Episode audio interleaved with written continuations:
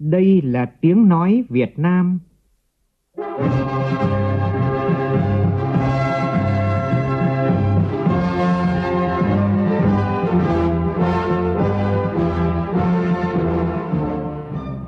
là tiếng nói Việt Nam, phát thanh từ Hà Nội, thủ đô nước Cộng hòa xã hội chủ nghĩa Việt Nam.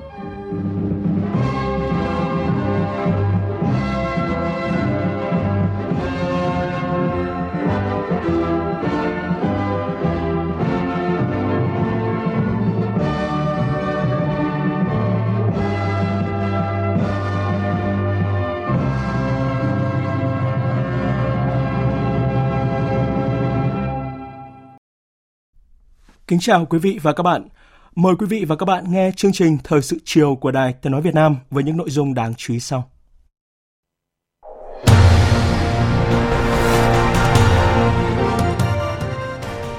Kỳ họp thứ ba Quốc hội khóa 15 sẽ chính thức khai mạc vào ngày 23 tháng 5 này. Làm việc trong 19 ngày, kỳ họp dự kiến sẽ thông qua 5 dự án luật, 3 dự thảo nghị quyết và cho ý kiến đối với 6 dự án luật khác. Hà Nội thông qua nghị quyết bố trí hơn 23.000 tỷ đồng cho dự án đầu tư xây dựng vành đai 4 vùng thủ đô. Ban chỉ đạo cấp quốc gia kỳ thi tốt nghiệp trung học phổ thông năm nay tổ chức cuộc họp lần thứ nhất. Lãnh đạo Bộ Giáo dục Đào tạo yêu cầu có phương án dự phòng trong mọi khâu tổ chức. Thứ trưởng Bộ Tài chính Nguyễn Đức Chi được giao trực tiếp điều hành Ủy ban Chứng khoán Nhà nước thay Chủ tịch Trần Văn Dũng vừa bị cách chức. Trong phần tin thế giới, Tổng thống Mỹ Joe Biden hôm nay đến Hàn Quốc chuẩn bị có cuộc gặp thượng đỉnh đầu tiên với người đồng cấp nước chủ nhà để thảo luận về một loạt vấn đề, trong đó có chương trình hạt nhân của Triều Tiên và các nguy cơ đối với chuỗi cung ứng. Thêm hai quốc gia châu Âu là Pháp và Bỉ phát hiện các trường hợp đầu tiên mắc bệnh đậu mùa khỉ, làm dấy lên lo ngại về căn bệnh dễ lây lan qua đường tiếp xúc này.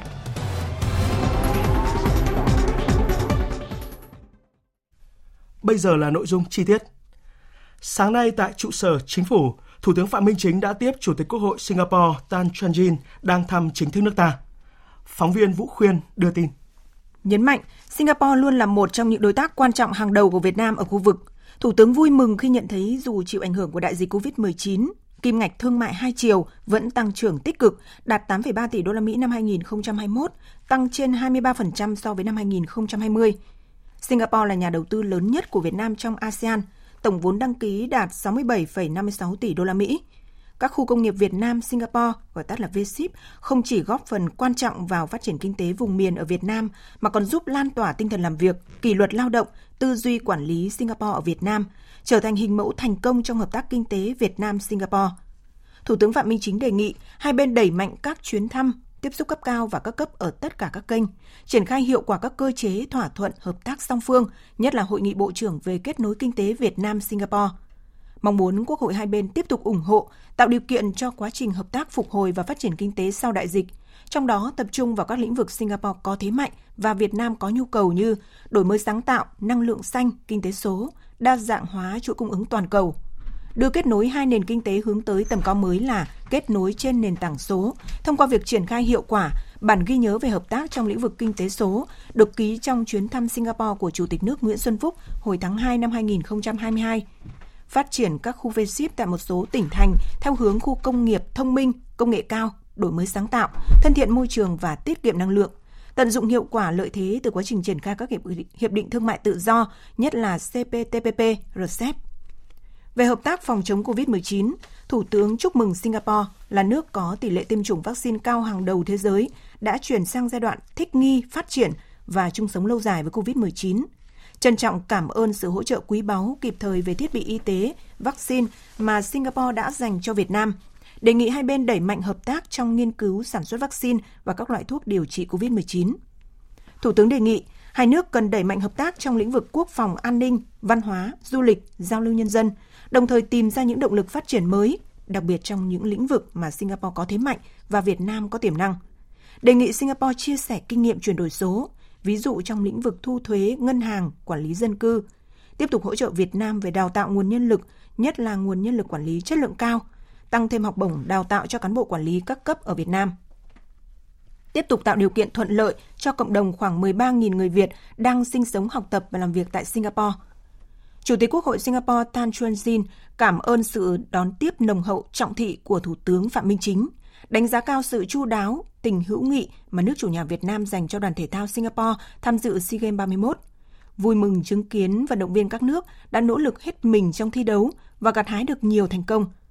Chủ tịch Tan Chuan Jin đánh giá cao nền kinh tế Việt Nam là một trong những nền kinh tế tăng trưởng nhất trong khu vực, cho rằng hợp tác kinh tế là nền tảng quan trọng trong quan hệ hai nước, tiềm năng còn rất lớn, vì vậy cần thúc đẩy mạnh mẽ hơn nữa, nhất là hợp tác trong lĩnh vực thương mại, đầu tư, công nghệ và các lĩnh vực hợp tác mới. Chủ tịch Quốc hội Singapore thông báo với Thủ tướng về bản ghi nhớ hợp tác giữa hai quốc hội, khẳng định về mặt lập pháp, Quốc hội Singapore ủng hộ sự hợp tác giữa hai chính phủ, ủng hộ các doanh nghiệp Singapore đầu tư tại Việt Nam, mở rộng các khu công nghiệp V-ship ở các địa phương khác để ngày càng thắt chặt và nâng cao hiệu quả quan hệ hữu nghị hợp tác giữa hai nước. Hai nhà lãnh đạo cũng đã trao đổi về tình hình khu vực, thế giới và các vấn đề hai bên cùng quan tâm, trong đó nhấn mạnh ASEAN cần kiên định lập trường nguyên tắc về Biển Đông, giải quyết tranh chấp bằng biện pháp hòa bình trên cơ sở luật pháp quốc tế, bao gồm Công ước Liên Hợp Quốc về luật biển năm 1982 và tầm quan trọng của việc bảo đảm hòa bình, tự do, an ninh, an toàn hàng hải và hàng không ở Biển Đông. Kỷ niệm 75 năm ngày Chủ tịch Hồ Chí Minh về an toàn khu định hóa cùng Trung ương Đảng, Chính phủ, lãnh đạo thắng lợi cuộc kháng chiến chống thực dân Pháp ngày 20 tháng 5. Vào chiều nay, tại khu di tích quốc gia đặc biệt an toàn khu định hóa, tỉnh ủy Thái Nguyên và Học viện Chính trị Quốc gia Hồ Chí Minh phối hợp tổ chức hội thảo khoa học với chủ đề Bác Hồ về an toàn khu định hóa Thái Nguyên, quyết định lịch sử mở ra thắng lợi vẻ vang của cuộc kháng chiến kiến quốc. Giáo sư tiến sĩ Nguyễn Xuân Thắng, Ủy viên Bộ Chính trị, Giám đốc Học viện Chính trị Quốc gia Hồ Chí Minh, Chủ tịch Hội đồng Lý luận Trung ương chủ trì hội thảo. Tin của cộng tác viên Đài Phát thanh Truyền hình tỉnh Thái Nguyên. Giáo sư tiến sĩ Nguyễn Xuân Thắng, Giám đốc Học viện Chính trị Quốc gia Hồ Chí Minh, Chủ tịch Hội đồng Lý luận Trung ương khẳng định, hội thảo là hoạt động hết sức có ý nghĩa, nhất là với Thái Nguyên, khi nơi đây trong lịch sử đã vinh dự và tự hào làm tròn sứ mệnh thủ đô kháng chiến, hoàn thành xuất sắc nhiệm vụ bảo vệ an toàn tuyệt đối cho Chủ tịch Hồ Chí Minh và các cơ quan trung ương trong suốt 9 năm trường kỳ lãnh đạo cuộc kháng chiến chống thực dân Pháp. Kỷ niệm ngày Bắc Hồ về định hóa Thái Nguyên, lãnh đạo sự nghiệp kháng chiến kiến quốc thắng lợi, Đảng bộ, chính quyền và nhân dân các dân tộc tỉnh Thái Nguyên càng thêm tự hào và hun đúc thêm ý chí, quyết tâm phát huy truyền thống lịch sử hào hùng của vùng đất cách mạng, vững tin vào sự lãnh đạo của Đảng, tăng cường đoàn kết, nỗ lực phấn đấu vượt qua mọi khó khăn thử thách, xây dựng Đảng và hệ thống chính trị trong sạch vững mạnh, xây dựng quê hương ngày càng giàu đẹp, văn minh, từng bước hiện thực hóa khát vọng phát triển đất nước Việt Nam hùng cường, phồn vinh, hạnh phúc. Các ý kiến và tham luận làm sáng rõ và sâu sắc thêm nội dung về tầm nhìn chiến lược của Chủ tịch Hồ Chí Minh và Trung ương Đảng, Chính phủ đối với an toàn khu định hóa Thái Nguyên, những hoạt động của Chủ tịch Hồ Chí Minh, Trung ương Đảng, Chính phủ tại an toàn khu định hóa, khẳng định những đóng góp của quân dân an toàn khu định hóa tỉnh Thái Nguyên trong cuộc kháng chiến chống thực dân Pháp. Giáo sư tiến sĩ khoa học Vũ Minh Giang, Phó Chủ tịch Hội Khoa học Lịch sử Việt Nam, Chủ tịch Hội đồng Khoa học và Đào tạo Đại học Quốc gia Hà Nội cho rằng trong cái cuộc hội thảo này đã có rất nhiều những cái ý kiến, những cái kiến giải, những cái tư liệu mới và chúng ta thấy hiểu rõ hơn những cái quyết định sáng suốt của Trung ương Đảng, đặc biệt là của Chủ tịch Hồ Chí Minh. Cho nên cái ý nghĩa của cái cuộc hội thảo này không chỉ là một cái sự kiện kỷ niệm 75 năm ngày mà Chủ tịch Hồ Chí Minh quyết định chọn định hóa làm cái an toàn khu của cái thủ đô kháng chiến đâu, mà còn là một cái dịp để chúng ta hiểu sâu sắc, hiểu một cách có cơ sở khoa học về những cái quyết định à, đúng đắn à, của Chủ tịch Hồ Chí Minh và Trung ương. Vào chiều nay, Văn phòng Quốc hội tổ chức họp báo về dự kiến chương trình kỳ họp thứ ba Quốc hội khóa 15. Tin của phóng viên Nguyên Nhung.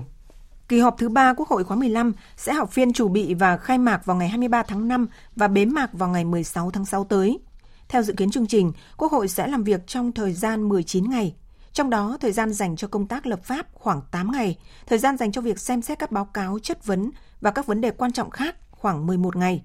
Trước tình hình dịch bệnh COVID-19 đã được kiểm soát, kỳ họp lần này được tiến hành theo hình thức họp tập trung tại nhà Quốc hội. Dự kiến kỳ họp tiến hành xem xét thông qua 5 dự án luật, 3 dự thảo nghị quyết và cho ý kiến đối với 6 dự án luật khác. Về các vấn đề kinh tế xã hội, ngân sách nhà nước, giám sát và các vấn đề quan trọng khác, ông Vũ Minh Tuấn, Phó chủ nhiệm Văn phòng Quốc hội cho biết. Quốc hội cũng xem xét và quyết định chương trình đầu tư 5 dự án. Dự án đường vành đai 4 thủ đô Hà Nội, dự án vành đai 3 thành phố Hồ Chí Minh, dự án đường bộ cao tốc Biên Hòa Vũng Tàu, dự án đường bộ cao tốc Khánh Hòa Buôn Mê Thuột, dự án đường bộ cao tốc Châu Đốc Cần Thơ Sóc Trăng xem xét và tổng kết đánh giá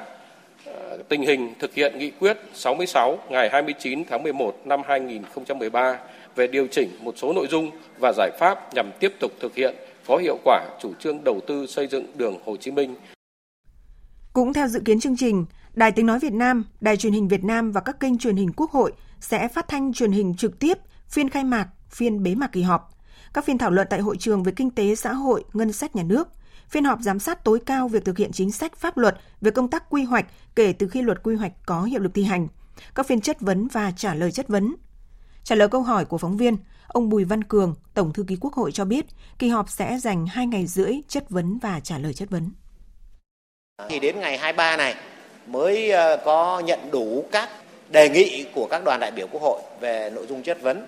Thứ hai là xem xét cái báo cáo về kinh tế xã hội, báo cáo của mặt trận Tổ quốc và các cái ờ, ờ, vấn đề có liên quan. Cho đến thời điểm nay thì chúng tôi nhận được ờ, 18 cái báo cáo của các cái đoàn đại biểu bởi vì đến 23 thì mới hết hạn và như vậy thì đã có là 29 nhóm vấn đề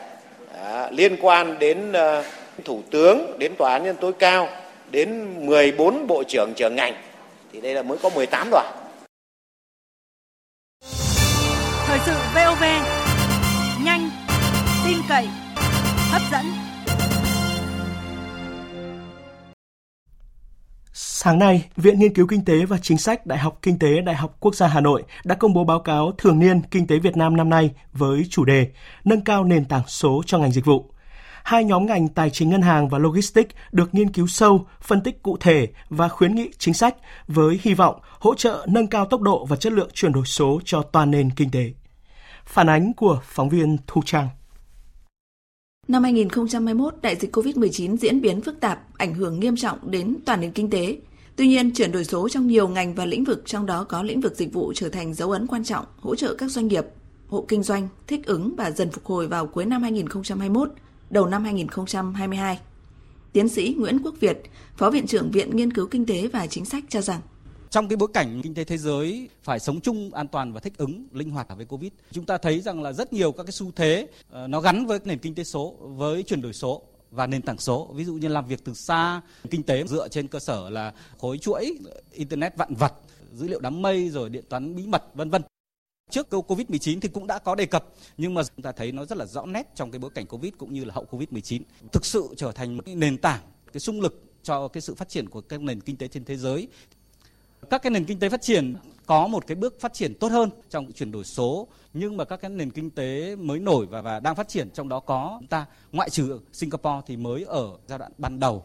và rất là rõ nét ở hai cái ngành dịch vụ là dịch vụ tài chính, à, ngân hàng và cái dịch vụ logistics. Cụ thể hơn, tiến sĩ Nguyễn Thị Vân Hà, thành viên nhóm nghiên cứu, diễn giải qua khảo sát hoạt động logistics Bộ Giao thông Vận tải đã hỗ trợ doanh nghiệp rất là nhiều trong việc xây dựng thị trường vận tải lành mạnh, phát triển vận tải đa phương thức, đặc biệt là sàn giao dịch vận tải, uh, khai quan ờ, điện tử, dùng các cái phần mềm ứng dụng và trực tiếp giao dịch với cơ quan quản lý nhà nước. Tuy nhiên nói thế không có nghĩa là chúng ta không có những hạn chế. Cơ sở pháp lý trong cái việc giao dịch chuyển đổi số giữa các cơ quan quản lý nhà nước với các cơ công ty dịch vụ logistics thì nó cũng chưa hoàn thiện một vấn đề nữa đó là vốn đầu tư tôi thấy vẫn có thiếu cái ngân sách để đầu tư cho chuyển đổi số ở các cơ quan quản lý nhà nước và một cái vấn đề rất quan trọng mà nhiều doanh nghiệp có phàn nàn là cái tính tương tác giữa cái cơ sở dữ liệu chung của cơ quan quản lý nhà nước với các doanh nghiệp là hiện nay đang còn yếu và chính phủ số trong chúng ta cần phải cải thiện hơn để có thể nâng cao được cái sự phát triển ngành dịch vụ logistics. Đáng chú ý, báo cáo dẫn nghiên cứu mức độ trưởng thành số hóa của các doanh nghiệp nhỏ và vừa khu vực châu Á Thái Bình Dương từ Trung tâm Dữ liệu Internet Quốc tế Kisco cho thấy các doanh nghiệp Việt Nam đang ở mức thấp nhất trong bảng xếp hạng mức độ sẵn sàng chuyển đổi số với 14 quốc gia được khảo sát. Báo cáo lấy thêm dẫn chứng từ Ngân hàng Thế giới sử dụng khung đánh giá với 4 trụ cột là kết nối, làm chủ, đổi mới sáng tạo, bảo vệ nền tảng số. Việt Nam có thứ hạng khá tốt ở trụ cột thứ nhất, đó là dù chi phí cho nền tảng số còn thấp, tốc độ đường truyền yếu, nhưng hầu hết người dân đều đã được tiếp cận.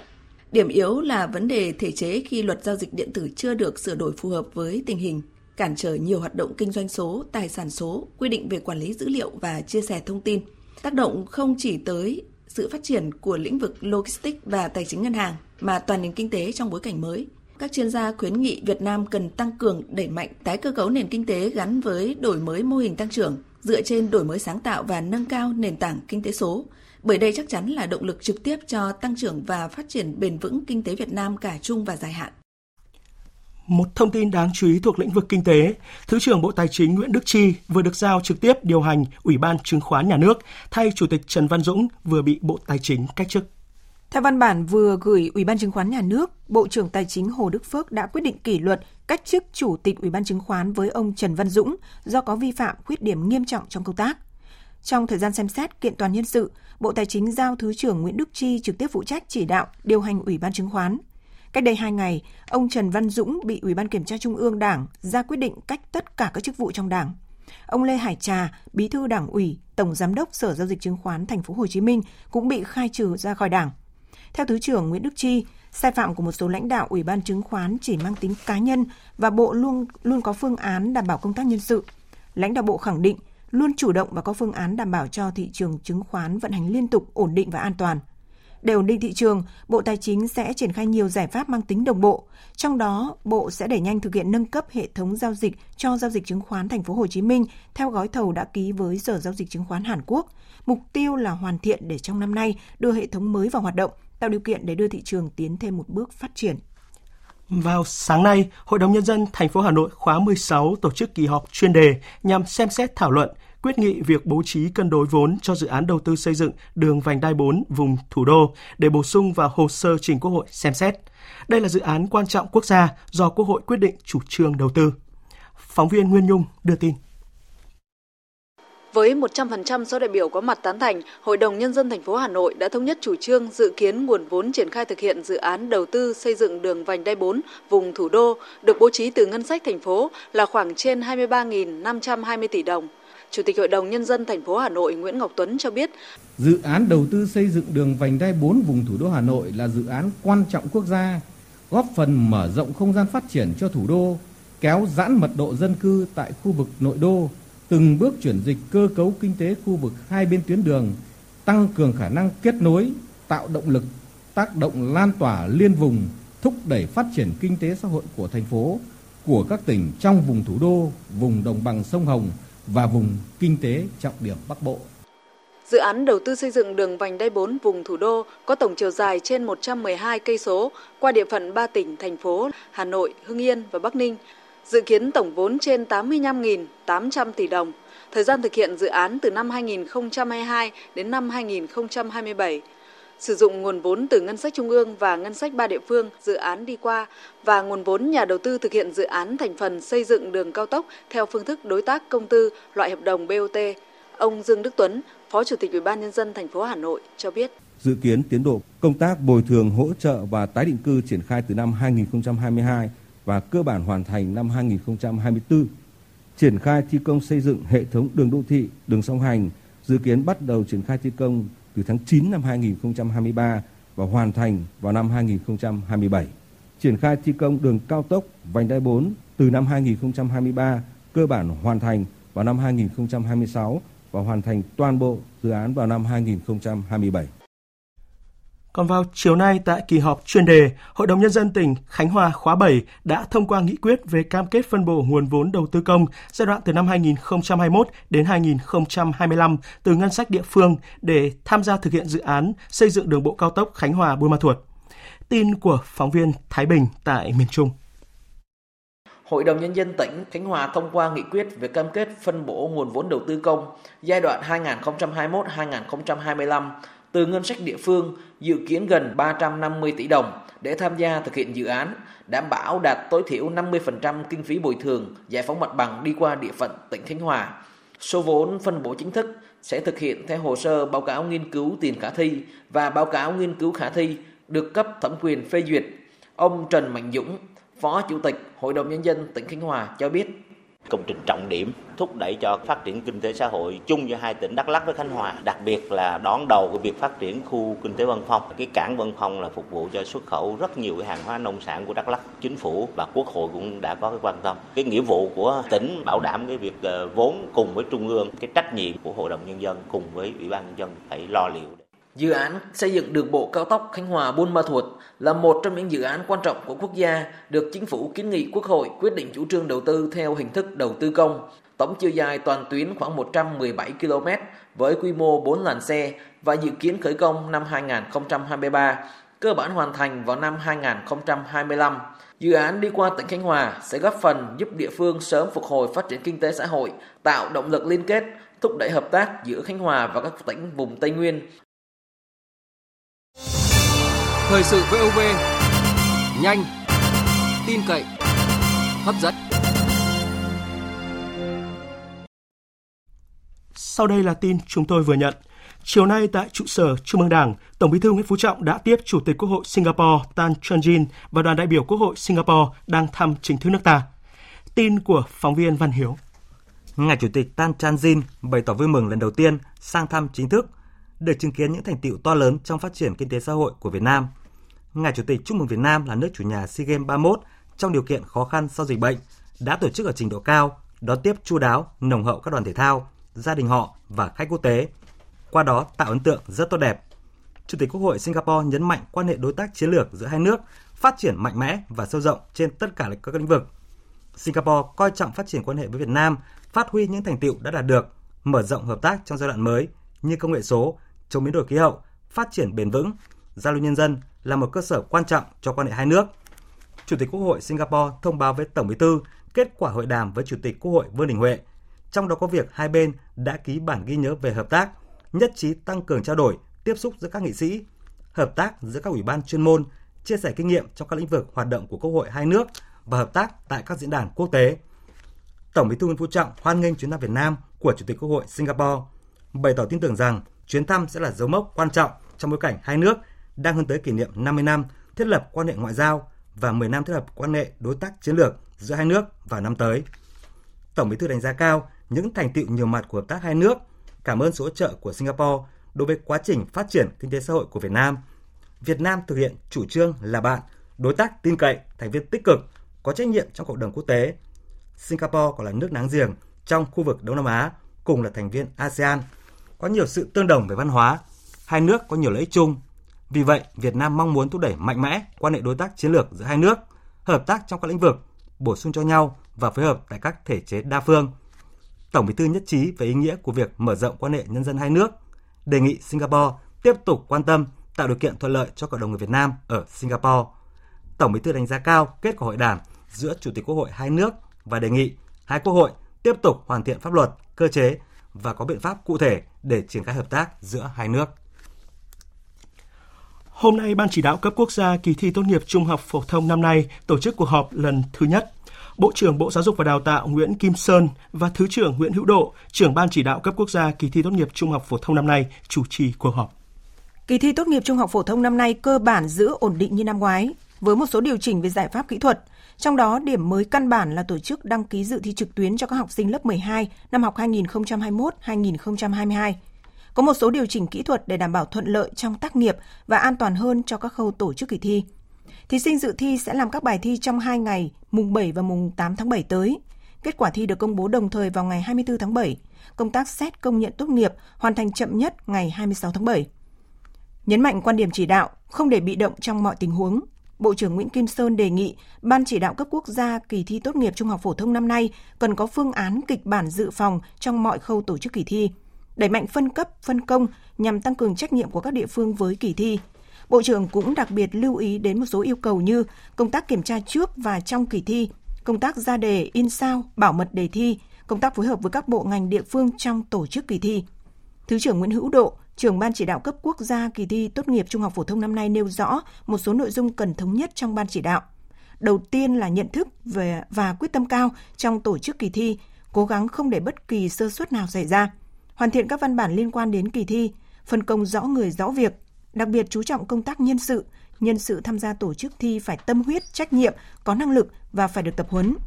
Một số vấn đề khác cũng được lưu ý như công tác chuẩn bị các điều kiện cho kỳ thi, phần mềm, công tác ra đề thi, công tác thanh tra kiểm tra để kỳ thi tổ chức nghiêm túc, an toàn, chặt chẽ nhưng phải đảm bảo tính nhân văn. Liên quan đến vấn đề học phí, Hà Nội dự kiến sẽ tăng học phí năm học 2022-2023 lên gấp đôi. Phóng viên Minh Hường thông tin. Theo nội dung dự thảo, các địa bàn của Hà Nội được chia thành 4 vùng để xét thu học phí. 12 quận nội thành và các phường tại thị xã Sơn Tây thuộc vùng 1, các thị trấn thuộc 17 huyện ngoại thành là vùng 2, các xã trừ xã miền núi của 18 huyện thị thuộc vùng 3, còn lại các xã miền núi được xếp vào vùng 4. Trước đó, Hà Nội chia thành 3 vùng gồm thành thị, nông thôn và miền núi. Dự thảo nghị quyết được xây dựng theo khung học phí mới tại Nghị định số 81 năm 2021 của Chính phủ. Học phí dự kiến của Hà Nội ở mức sàn, tức là mức thu thấp nhất. Cụ thể năm học 2022-2023, với các trường chưa đảm bảo chi thường xuyên, học phí vùng 1 và 2 là 300.000 đồng mỗi tháng. Hai vùng còn lại thấp hơn, giao động từ 100.000 đồng đến 200.000 đồng ở vùng 3 và từ 50.000 đồng đến 100.000 đồng ở vùng 4. Như vậy, học phí tăng khoảng gấp đôi năm ngoái. Trừ bậc trung học phổ thông vùng 1 và 2 có mức học phí tăng từ 217.000 năm ngoái lên 300.000 đồng. Hội đồng Nhân dân thành phố Hà Nội dự kiến mức thu học phí theo hình thức học trực tuyến bằng 75% mức thu học phí của các cơ sở giáo dục công lập đã được ban hành. Mức thu học phí được làm tròn đến đơn vị nghìn đồng. Festival nghề truyền thống vùng miền lần thứ nhất Quảng Nam 2022 với chủ đề Sản phẩm nghề truyền thống hướng tới du lịch xanh đang diễn ra tại thành phố Hội An. Sự kiện được kỳ vọng sẽ thúc đẩy khôi phục và phát triển các làng nghề truyền thống trở thành điểm đến mới mẻ, hấp dẫn du khách. Phản ánh của phóng viên Long Phi tại miền Trung. Festival nghề truyền thống vùng miền quy tụ 16 làng nghề, 45 nghệ nhân tham gia. Trong không gian lý tưởng tại bờ sông Hoài, đô thị cổ Hội An, 10 nhà gỗ và 78 gian nhà tre được bố trí để trưng bày gần 100 gian hàng với các sản phẩm nghề truyền thống, sản phẩm ô cốp, sản phẩm công nghiệp nông thôn tiêu biểu của nhiều tỉnh thành phố trong cả nước. Nghệ nhân ưu tú Trần Thị Việt, làng chiếu cối Nga Sơn, tỉnh Thanh Hóa cho biết, dịch Covid-19 đã ảnh hưởng lớn đến thị trường tiêu thụ sản phẩm nghề truyền thống. Các nghệ nhân tham gia Festival nghề truyền thống lần này mong muốn sẽ quảng bá văn hóa, lịch sử và tìm kiếm thị trường, thúc đẩy phát triển các sản phẩm nghề truyền thống muốn được mang các sản phẩm của mình làm ra đến giới thiệu với ờ, nhân dân ở Quảng Nam, với du khách để mà chiêm ngưỡng các cái sản phẩm thủ công mỹ nghệ làm bằng tay. Cái điều mà tôi mong muốn nữa là đưa được cái sản phẩm của mình đến với du khách nước ngoài. Trong khó khăn, nhiều doanh nghiệp đã tìm cho mình hướng đi riêng, tập trung quảng bá, giới thiệu các sản phẩm thủ công mỹ nghệ trên các trang mạng xã hội – Ông Trần Thu, giám đốc công ty trách nhiệm hữu hạn gỗ nghệ thuật Âu Lạc, tỉnh Quảng Nam cho biết, hơn 2 năm thành lập kênh YouTube gỗ nghệ thuật Âu Lạc đã giúp doanh nghiệp vượt qua khó khăn, phát triển thị trường, tạo đầu ra ổn định cho sản phẩm làng nghề. Kênh YouTube sau 2 năm rưỡi thì đạt được nút vàng với một triệu lượt người đăng ký theo dõi. Khoảng 90% là người nước ngoài theo dõi kênh này. Chính cái online trên YouTube này nó đã giúp ổn định trong 2 năm đại dịch giải quyết công an việc làm của xưởng sản xuất vẫn ở trong tình trạng là bình thường. Điểm nhấn của Festival nghề truyền thống vùng miền năm 2022 là giới thiệu các sản phẩm làng nghề theo hướng du lịch xanh, gắn quá trình phục hồi các làng nghề truyền thống với phục hồi và phát triển du lịch. Những năm qua, tỉnh Quảng Nam đã tổ chức chương trình kết nối xúc tiến thương mại với nhiều tỉnh thành, vùng miền trên cả nước. Ông Đặng Bá Dự, Giám đốc Sở Công Thương tỉnh Quảng Nam cho rằng Ngoài các thị trường truyền thống thì chúng ta cần phát triển mạnh các thị trường trên các phương tiện thương mại điện tử để mà gắn kết thì đây là cái bước đào để mà đánh thức tư duy, cách nghĩ, cách làm của từng doanh nghiệp. Tại festival này chúng tôi cũng quảng bá, giới thiệu những cái hình thức đó. Nhà nước sẽ ban hành những cơ chế chính sách sẽ hỗ trợ lồng ghép, đào tạo bồi dưỡng các thương mại điện tử gắn với cái chuyển đổi số để cho cái thị trường được mở rộng hơn. Festival nghề truyền thống vùng miền là hoạt động trọng tâm của năm du lịch quốc gia Quảng Nam 2022, được kỳ vọng sẽ góp phần quảng bá văn hóa, lịch sử, tiềm năng thế mạnh của vùng đất con người Quảng Nam và các tỉnh thành miền Trung, Tây Nguyên –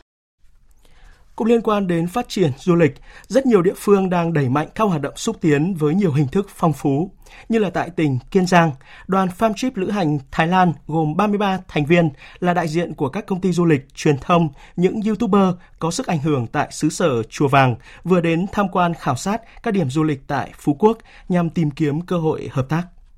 Phản ánh của phóng viên Lam Hiếu, thường trú khu vực đồng bằng sông Cửu Long. Trong chuyến đi 3 ngày 2 đêm, đoàn Farm Trip đã khảo sát những điểm du lịch nổi tiếng tại Phú Quốc như khu du lịch Sunrup, Vinrup, thị trấn Địa Trung Hải, trải nghiệm cáp treo hòn thơm dài nhất thế giới và các dịch vụ du lịch tại hòn thơm, tham quan di tích lịch sử nhà tù Phú Quốc, tham quan khu Long Beach Center, tham quan khám phá thành phố không ngủ Grand World, bảo tàng Teddy Bear, xem show diễn tinh hoa Việt Nam và sắc màu Venice, khảo sát trải nghiệm Safari và VinWonders. Anh Narasas, quản lý công ty Jubilee Travel tại Thái Lan, chia sẻ. Tôi rất ấn tượng về Phú Quốc là điểm du lịch biển đảo có vẻ đẹp tự nhiên quá tuyệt vời. So với những điểm du lịch của Thái Lan thì du lịch Phú Quốc cũng không thua kém gì du lịch biển Thái Lan. Sau hơn 2 năm trải qua đại dịch thì hiện tại nhu cầu du lịch của người Thái Lan rất là cao. Với hy vọng sau chuyến đi này, tôi sẽ giới thiệu với bạn bè, đặc biệt là những người muốn đi du lịch tại Phú Quốc. Hòa mình vào các hoạt động lễ hội tại Vinpearl Phú Quốc như show diễn tinh hoa Việt Nam, chương trình nghệ thuật thực cảnh sử dụng công nghệ trình diễn 3D hiện đại, tái hiện các điển tích lịch sử truyền thống của Việt Nam nhiều nhất. Đoàn Farm Trip lữ hành Thái Lan choáng ngợp với quy mô khổng lồ và công nghệ trình diễn tối tân bậc nhất thế giới dựa trên nền chất liệu văn hóa dân tộc Việt đặc sắc hay chương trình nghệ thuật sắc màu Veni được dàn dựng công phu cùng công nghệ laser hiện đại nhất Việt Nam, trình chiếu hiệu ứng mapping trên hệ thống quạt cơ khí khổng lồ, công nghệ LED kết hợp âm nhạc, vũ đạo đã đem đến cho du khách trải nghiệm vừa huyền ảo vừa hiện đại trong không gian lãng mạn tại Grand World Phú Quốc. Anh Thanasa, blogger Thái Lan, lần đầu tiên đến Phú Quốc, được trải nghiệm tại Phú Quốc trầm trồ. Lần đầu tiên tôi đến Phú Quốc, tôi thấy Phú Quốc rất đẹp. Những công trình được xây dựng quy mô, những điểm vui chơi giải trí cơ bản đáp ứng được nhu cầu trải nghiệm của du khách cũng như của đoàn chúng tôi. Đặc biệt là sự tiếp đón của nhân viên tại các điểm du lịch làm cho du khách hài lòng. Sau chuyến đi này, thương hiệu Phú Quốc sẽ vươn xa hơn, không chỉ là người Thái Lan biết đến mà cả thế giới biết đến Phú Quốc. Chuyến khảo sát sẽ là cầu nối để Phú Quốc giới thiệu các sản phẩm du lịch, có phần đưa hình ảnh du lịch Phú Quốc đến với du khách gần xa và cũng là một trong những hoạt động thiết thực để thúc đẩy quảng bá sản phẩm du lịch, thu hút thêm nhiều khách quốc tế đến tham quan và lưu trú dài ngày hơn tại đảo Ngọc Phú Quốc. Ông Nguyễn Chí Thanh, Phó Giám đốc Sở Du lịch Kiên Giang cho rằng thì để mà thu hút cái lượng khách ngành du lịch Kiên Giang cũng đã có rất là là nhiều phương án chẳng hạn như xúc tiến quảng bá du lịch làm mới những cái sản phẩm du lịch. Tới đây thì chúng tôi sẽ khảo sát và công bố thêm một số cái khu điểm du lịch sản phẩm du lịch mới để mà tạo điều kiện cho cái ngành du lịch phát triển. Cũng gắn kết những cái sản phẩm mà ô cốp mỗi xã một sản phẩm đó để mà góp phần phục vụ phát triển du lịch. Đồng thời là cũng triển khai một cái số mô hình liên quan đến phát triển du lịch chẳng hạn như là du lịch sinh thái du lịch cộng đồng du lịch nông thôn. Đấy, nhằm là tạo một cái sự đa dạng trong sản phẩm như du lịch để mà thu hút du khách đến. Từ đầu năm đến nay, Kiên Giang đón khoảng 3,5 triệu lượt khách, trong đó có 2,4 triệu lượt khách đến Phú Quốc và theo kế hoạch năm nay, ngành du lịch sẽ đón 5,8 triệu lượt khách và 200.000 lượt khách quốc tế. Ủy ban An toàn giao thông quốc gia vừa ban hành công điện đảm bảo trật tự an toàn giao thông trước và sau trận chung kết bóng đá nam trong khuôn khổ SEA Games 31 gửi Chủ tịch Ủy ban nhân dân kiêm trưởng ban an toàn giao thông tỉnh, thành phố trực thuộc Trung ương. Công điện nêu rõ. Ngày 22 tháng 5 này sẽ diễn ra trận chung kết bóng đá nam trong khuôn khổ Đại hội Thể thao Đông Nam Á 2021 SEA Games 31 tại sân vận động quốc gia Mỹ Đình, Hà Nội. Dự báo mật độ người và phương tiện tham gia giao thông trước và sau trận chung kết bóng đá nam SEA Games 31 sẽ tăng cao, đặc biệt là nếu đội tuyển U23 Việt Nam giành thắng lợi. Để đảm bảo trật tự an toàn giao thông trước và sau trận chung kết, Ủy ban An toàn giao thông quốc gia đề nghị Chủ tịch Ủy ban nhân dân kiêm trưởng ban An toàn giao thông tỉnh, thành phố trực thuộc trung ương quan tâm chỉ đạo các lực lượng chức năng chủ động bố trí lực lượng và phương án tổ chức, phân luồng, hướng dẫn đảm bảo trật tự an toàn giao thông cho người dân tham gia các hoạt động cổ vũ, ủng hộ kết quả thi đấu của đội tuyển U23 tăng cường tuần tra kiểm soát, xử lý nghiêm những hành vi vi phạm quy định pháp luật về trật tự an toàn giao thông, có phương án phòng chống hành vi đua xe, tổ chức đua xe trái phép gây mất an ninh trật tự, cương quyết chấn áp những đối tượng có hành vi chống người thi hành công vụ, gây mất an ninh trật tự trên các tuyến giao thông. Các cơ quan truyền thông ở trung ương và địa phương tuyên truyền vận động người dân tự giác chấp hành quy định pháp luật về trật tự an toàn giao thông và tuân thủ hướng dẫn của lực lượng chức năng, tham gia cổ vũ, ủng hộ kết quả thi đấu của đội tuyển một cách văn minh, thân thiện và an toàn – Chủ tịch Ủy ban nhân dân thành phố Hà Nội quan tâm chỉ đạo cơ quan chức năng và chính quyền địa phương tăng cường năng lực vận tải công cộng phục vụ người dân xem trận chung kết, tổ chức các điểm trông giữ xe an toàn thuận tiện, thu giá đúng quy định tăng cường lực lượng chức năng hướng dẫn, chỉ huy giao thông, phòng tránh ủn tắc giao thông và kịp thời xử lý các tình huống có nguy cơ phát sinh mất trật tự an toàn giao thông trên địa bàn thành phố trong thời gian trước và sau trận chung kết, đặc biệt là các tuyến đường giao thông hướng về sân vận động Mỹ Đình, nơi tổ chức trận chung kết. Cũng liên quan đến vấn đề đảm bảo an toàn giao thông, thưa quý vị, thưa các bạn, cứ vào vụ thu hoạch lúa thì người dân ở nhiều vùng nông thôn lại chiếm dụng lòng đề đường để phơi rơm dạ, thậm chí là vận hành máy tuốt lúa ngay ven đường, tiềm ẩn nguy cơ tai nạn như là trên tuyến quốc lộ 307B đoạn qua địa bàn tỉnh Vĩnh Phúc. Phản ánh của phóng viên Mạnh Phương về thực trạng gây nhiều bức xúc này. Quốc lộ 307B đi qua huyện Sông Lô, tỉnh Vĩnh Phúc, gạch đá cành cây được người dân dùng để chặn bạt phơi thóc, trở thành chướng ngại vật nguy hiểm cho người điều khiển phương tiện. Nhiều hộ dân còn ngang nhiên vận hành máy tuốt lúa ngay trên mặt đường, phun thẳng rơm dạ vào xe đi qua và người điều khiển xe máy. Đã có trường hợp xe ô tô bị cháy do rơm dạ quấn vào gầm xe. Người tham gia giao thông bức xúc nêu ý kiến. Mùa gặt từ tháng 5 đến đến giữa tháng 5. Để của tôi thì cái này nó liên quan đến cái cái, cái sản xuất của người dân thì cái này cũng phải đề nghị chấn chỉnh lại để tạo cái hành lang của đường để lưu thông phương tiện giao thông thuận lợi hơn. Tôi là người thường xuyên lưu thông trên um, tuyến đường tỉnh của um, huyện Sông Lô. Tôi thấy là cứ đến mùa gặt thì à,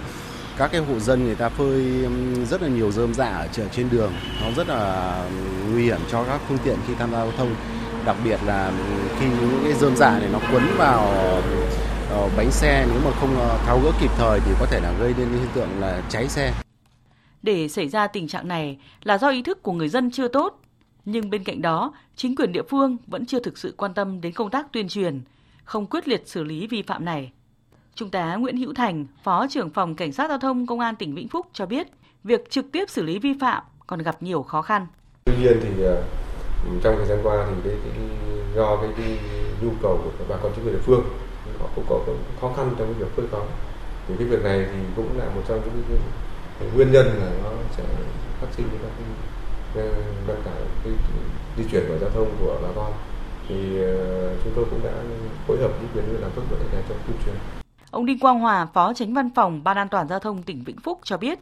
chính quyền cấp xã còn e ngại khi xử lý vi phạm này. Các cái cơ quan chức năng cũng đã có nhiều các cái giải pháp, trong đó tập trung vào công tác tuyên truyền hướng dẫn bà con là không vơi rơm dạ trên ờ, các cái tuyến đường giao thông đồng thời là cũng đôn đốc các cấp chính quyền địa phương tăng cường công tác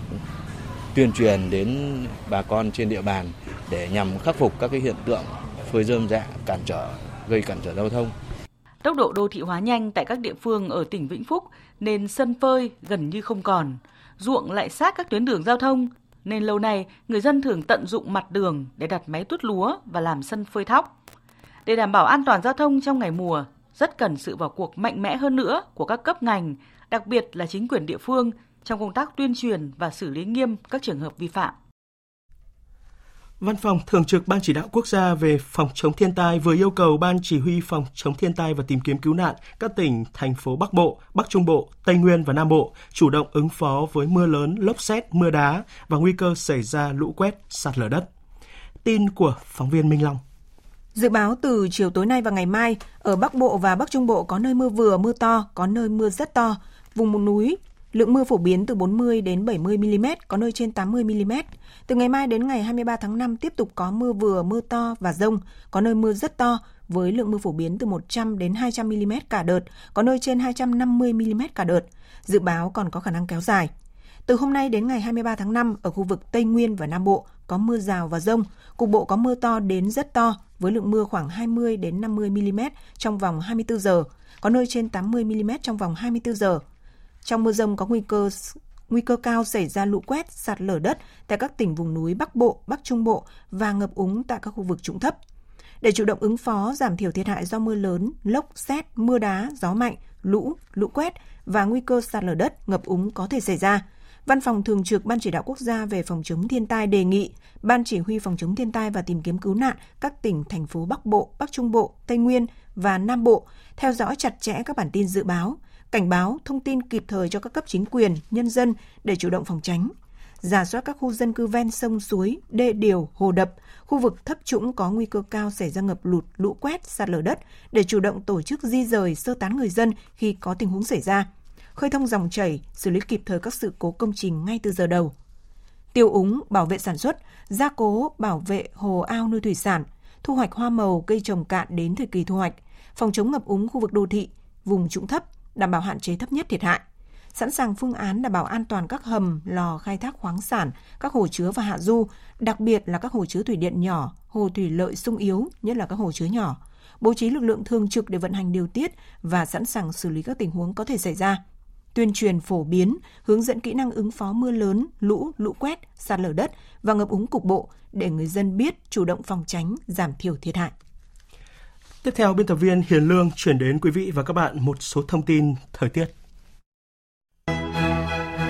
Theo Trung tâm Dự báo Khí tượng Thủy văn, từ chiều tối nay đến ngày mai, ở Bắc Bộ và Bắc Trung Bộ có mưa rào và rông, cục bộ có mưa to. Vùng núi Bắc Bộ có mưa vừa, mưa to, có nơi mưa rất to, với lượng mưa phổ biến từ 40 đến 70 mm, có nơi trên 100 mm. Từ đêm mai đến ngày 24 tháng 5, ở Bắc Bộ và Bắc Trung Bộ có mưa vừa, mưa to và rông, có nơi mưa rất to, với lượng mưa phổ biến từ 150 đến 250 mm một đợt, có nơi trên 300 mm một đợt. Ngoài ra từ nay đến ngày 23 tháng 5 ở Tây Nguyên và Nam Bộ có mưa rào và rông, cục bộ có mưa to đến rất to với lượng mưa khoảng 20 đến 50 mm trong 24 giờ, có nơi trên 80 mm trong 24 giờ.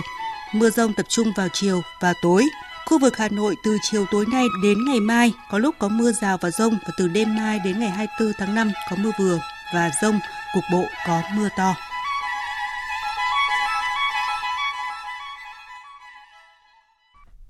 Mời quý vị và các bạn nghe tiếp chương trình thời sự của Đài Tiếng nói Việt Nam. Hội đồng Bảo Liên Hợp Quốc vừa thảo luận mở về chủ đề xung đột và an ninh lương thực dưới sự chủ trì của Bộ trưởng Ngoại giao Hoa Kỳ Antony Blinken, nước Chủ tịch Hội đồng Bảo an tháng 5. Tin của phóng viên Phạm Huân, thường trú tại Mỹ. Tổng thư ký Liên Hợp Quốc Antonio Guterres và các diễn giả bày tỏ quan ngại sâu sắc về sự gia tăng tình trạng mất an ninh lương thực chưa từng có hiện nay với hơn 811 triệu người đang thiếu lương thực, trong đó hơn 60% sinh sống ở các nước có xung đột bất ổn. Tổng thư ký kêu gọi cộng đồng quốc tế, trong đó có các nước thành viên Hội đồng Bảo an, tăng cường các cam kết tài trợ cho các chương trình lương thực, cứu trợ nhân đạo, thúc đẩy chấm dứt xung đột và việc tuân thủ luật nhân đạo quốc tế, cũng như tăng cường các nỗ lực phát triển bền vững và giải quyết các thách thức đan xen về lương thực, năng lượng và tài chính trong bối cảnh hiện nay. Phát biểu tại phiên họp, Đại sứ Đặng Hoàng Giang, trưởng phái đoàn thường trực Việt Nam tại Liên Hợp Quốc nêu rõ, Việt Nam coi việc đảm bảo an ninh lương thực chính là nền tảng của hòa bình, ổn định và phát triển. Nhấn mạnh những nỗ lực của Việt Nam, đại sứ cho biết Việt Nam mong muốn trở thành một trung tâm sáng tạo về lương thực của khu vực và sẽ tiếp tục đóng góp vào các nỗ lực chung trong việc giải quyết các thách thức về an ninh lương thực toàn cầu. Tổng thống Mỹ Joe Biden hôm nay đã đến Hàn Quốc chuẩn bị có cuộc gặp thượng đỉnh đầu tiên với người đồng cấp nước chủ nhà Yoon suk yeol để thảo luận một loạt vấn đề, trong đó có chương trình hạt nhân của Triều Tiên và các nguy cơ đối với chuỗi cung ứng.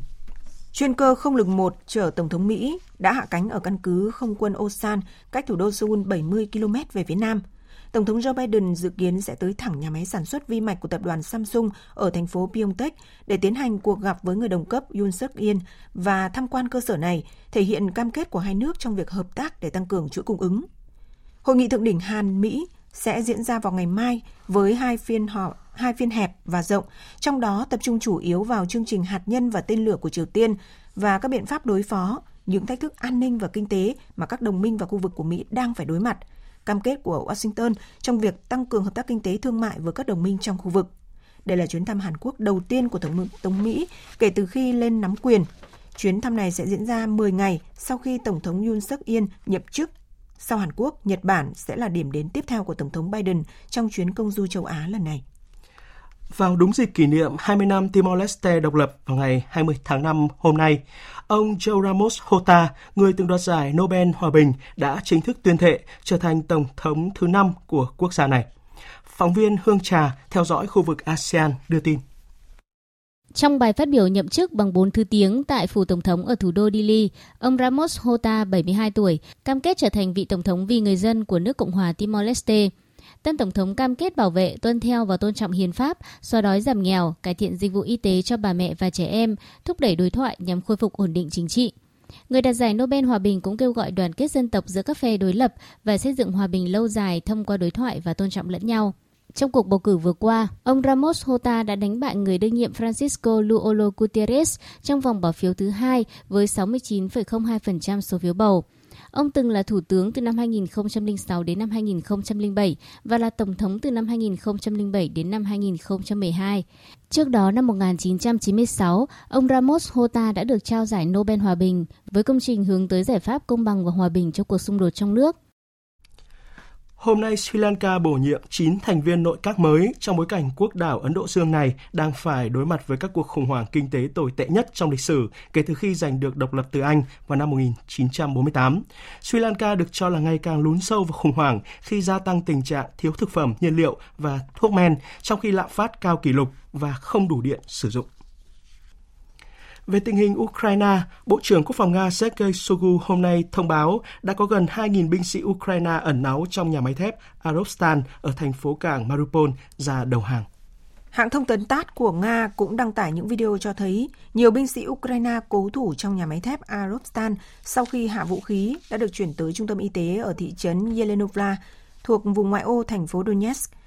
Khu phức hợp nhà máy thép Azovstal là pháo đài cuối cùng của Ukraine ở Mariupol – Hiện vẫn có hàng trăm binh sĩ ở trong các đường hầm và bong ke dưới lòng đất nhằm ngăn chặn quân đội Nga kiểm soát hoàn toàn thành phố cảng chiến lược. Tuy nhiên, sau hơn 2 tháng bị bao vây và nhiều lần từ chối đầu hàng, các binh sĩ đang dần được sơ tán khỏi nhà máy. Đây có thể là dấu hiệu cho thấy Ukraine đang trao quyền kiểm soát thành phố cảng cho lực lượng Nga. Trong khi đó, Bộ trưởng Tài chính nhóm các nước công nghiệp phát triển gọi tắt là G7 vừa thống nhất thông qua gói viện trợ tài chính trị giá hơn 18 tỷ đô la cho Ukraine nhằm giúp nước này duy trì hoạt động của bộ máy nhà nước.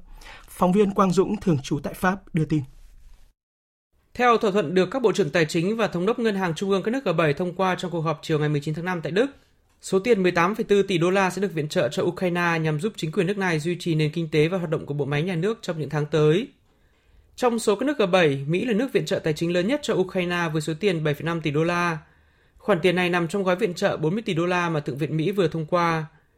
Đức, nước giữ chức chủ tịch luân phiên của G7 năm 2022, cam kết viện trợ ban đầu 1 tỷ euro cho Ukraine. Anh cam kết tài trợ 50 triệu bảng nhằm giúp Ukraine đảm bảo việc cung cấp điện cho người dân. Trước đó một ngày, Ủy ban châu cũng đã ra thông báo cung cấp gói hỗ trợ tài chính 9 tỷ euro cho Ukraine, đồng thời cho biết có thể huy động thêm 3,4 tỷ euro dành cho việc tái thiết Ukraine thông qua Ngân hàng Đầu tư châu Âu về tình hình dịch bệnh tại Trung Quốc. Chỉ một ngày sau khi người dân được phép ra ngoài mua sắm sau hơn 2 tháng, thành phố Thượng Hải lại báo cáo các ca mắc mới COVID-19 bên ngoài khu vực cách ly và phong tỏa sau 3 ngày không còn ca bệnh trong cộng đồng trên toàn thành phố. Phóng viên Bích Thuận thường trú tại Trung Quốc đưa tin. Đây là lần đầu tiên Thượng Hải phát hiện các trường hợp dương tính ngoài khu vực cách ly kể từ ngày 16 tháng 5, không ghi nhận ca bệnh cộng đồng nào ở toàn bộ 16 quận trên toàn thành phố. Tuy vậy, theo quan chức địa phương, Thượng Hải vẫn sẽ mở cửa trở lại các công viên ở ngoại ô từ Chủ nhật, trong khi các công viên trong thành phố có thể mở cửa từ tháng 6 nếu đáp ứng các điều kiện phòng dịch. Bốn tuyến tàu điện ngầm cũng được mở lại từ Chủ nhật trong kế hoạch từng bước trở lại bình thường theo 3 giai đoạn, với giai đoạn 2 bắt đầu từ 22 tháng 5. Trong khi đó, Bắc Kinh, nơi sinh sống của 22 triệu dân, đã báo cáo 62 ca nhiễm mới trong ngày 19 tháng 5, tăng so với 55 ca một ngày trước đó Thủ đô của Trung Quốc vẫn đang nỗ lực để chặn đứng đợt bùng phát mới từ cuối tháng 4, khiến chưa đến 1.300 người dương tính, bất chấp việc đi lại bị hạn chế đáng kể, với các quy định làm việc tại nhà và nhiều cửa hàng, khu thương mại và địa điểm phải đóng cửa. Nhiều quận vẫn phải xét nghiệm hàng ngày. Hôm nay có thêm hai quốc gia châu Âu là Pháp và Bỉ phát hiện thêm trường hợp đậu mùa khỉ đầu tiên. Đây là những nước mới nhất trong loạt nước châu Âu phát hiện người nhiễm căn bệnh lưu hành ở nhiều khu vực châu Phi này. Các ca mắc đậu mùa khỉ tại một số nước châu Âu làm dấy lên lo ngại vì căn bệnh này, căn bệnh này lây lan qua tiếp xúc gần và được phát hiện lần đầu ở khỉ, hầu hết xuất hiện ở Tây và Trung Phi. Dự kiến tuần tới, Trung tâm Kiểm soát và Phòng ngừa Dịch bệnh châu Âu sẽ công bố báo cáo đầu tiên đánh giá nguy cơ. Với việc đang giám sát chặt chẽ tình hình, Trung tâm Kiểm soát và Phòng ngừa Dịch bệnh châu Âu khuyến nghị nên kịp thời thông báo, cách ly và xét nghiệm các ca nghi nhiễm bệnh. Quý vị và các bạn đang nghe chương trình Thời sự của Đài Tiếng Nói Việt Nam. Tiếp theo, biên tập viên Việt Anh chuyển đến quý vị và các bạn tiết mục Nhật ký SEA Games.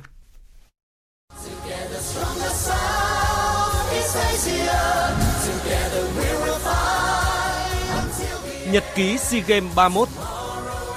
Nhật ký SEA Games 31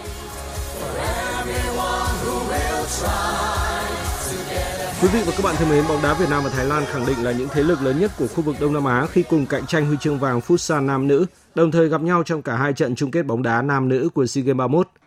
Đều dẫn đầu ở bảng đấu của mình trong giai đoạn vòng bảng, U23 Việt Nam và U23 Thái Lan cùng giành chiến thắng 1-0 sau hai hiệp phụ của các trận bán kết trước các đối thủ Malaysia và Indonesia. Trên sân Việt Trì Phú Thọ, U23 Việt Nam có trận đấu khó khăn nhất từ đầu giải trước khi vượt qua đối thủ nhờ cú đánh đầu thành bàn của Tiến Linh ở phút 111. Sau trận bán kết, huấn luyện viên Park Hang-seo cho biết.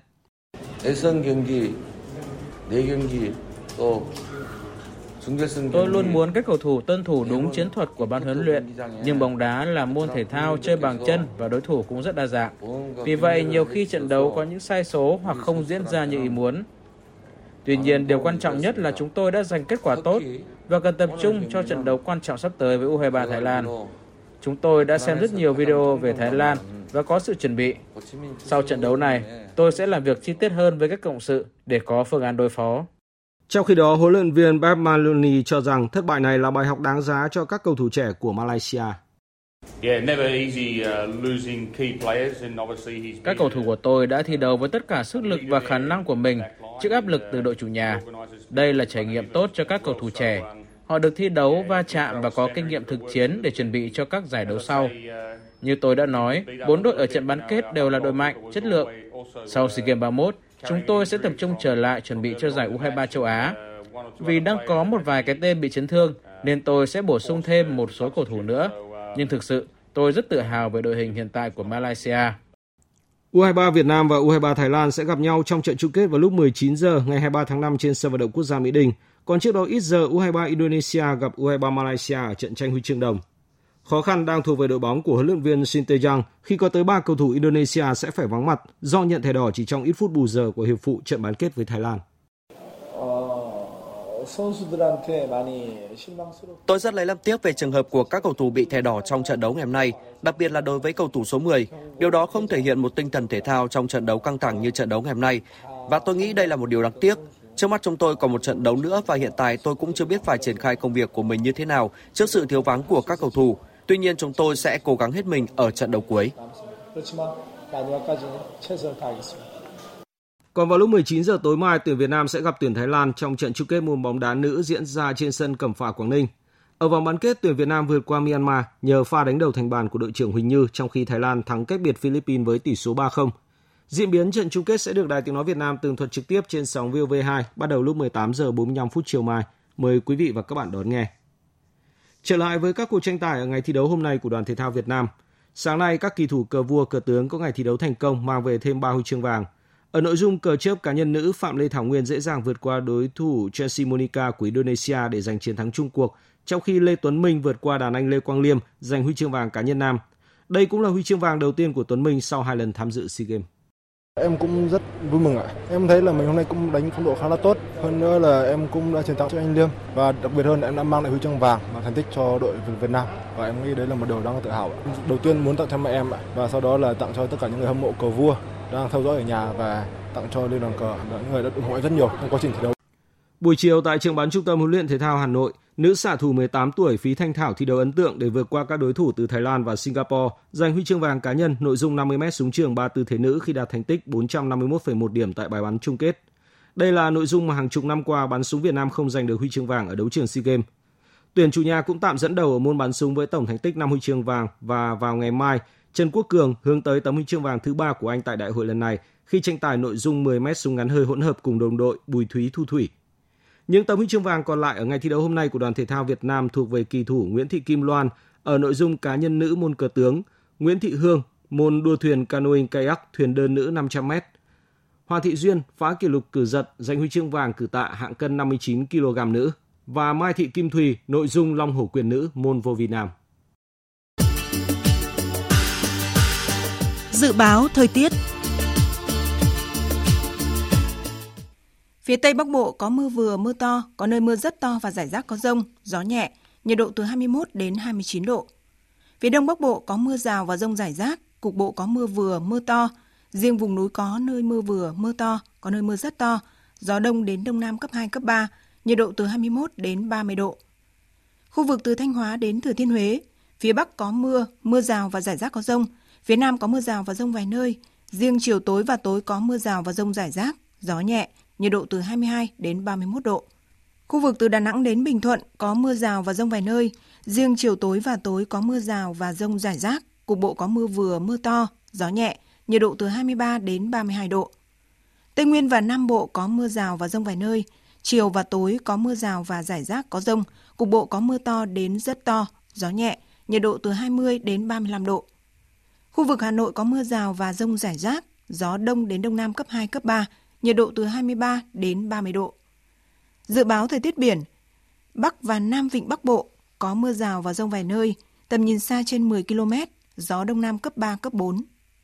Vùng biển từ Quảng Trị đến Quảng Ngãi có mưa rào và rông vài nơi, tầm nhìn xa trên 10 km, gió nam đến đông nam cấp 3, cấp 4. Vùng biển từ Bình Định đến Ninh Thuận, khu vực giữa Biển Đông, có mưa rào và rông vài nơi, tầm nhìn xa trên 10 km, gió Tây Nam đến Nam cấp 3, cấp 4. Vùng biển từ Bình Thuận đến Cà Mau có mưa rào rải rác và có nơi có rông, tầm nhìn xa trên 10 km, giảm xuống từ 4 đến 10 km trong mưa, gió Tây Nam cấp 4. Vùng biển từ Cà Mau đến Kiên Giang, Vịnh Thái Lan có mưa rào và rông rải rác, tầm nhìn xa trên 10 km, giảm xuống từ 4 đến 10 km trong mưa, gió Tây đến Tây Nam cấp 4. Khu vực Bắc Biển Đông, khu vực quần đảo Hoàng Sa thuộc thành phố Đà Nẵng có mưa rào rải rác và có nơi có rông, tầm nhìn xa trên 10 km, giảm xuống từ 4 đến 10 km trong mưa, gió đông đến đông nam cấp 3, cấp 4. Khu vực Nam Biển Đông, khu vực quần đảo Trường Sa thuộc tỉnh Khánh Hòa có mưa rào và rông rải rác, tầm nhìn xa trên 10 km, giảm xuống từ 4 đến 10 km trong mưa, gió Tây Nam cấp 3, cấp 4. Tới đây, chúng tôi kết thúc chương trình Thời sự chiều nay. Chương trình do các biên tập viên Hải quân Minh Châu và Thu Hòa thực hiện với sự tham gia của phát thanh viên Quỳnh Anh, kỹ thuật viên Nguyễn Mến, chịu trách nhiệm nội dung Lê Hằng. Cảm ơn quý vị và các bạn đã quan tâm theo dõi.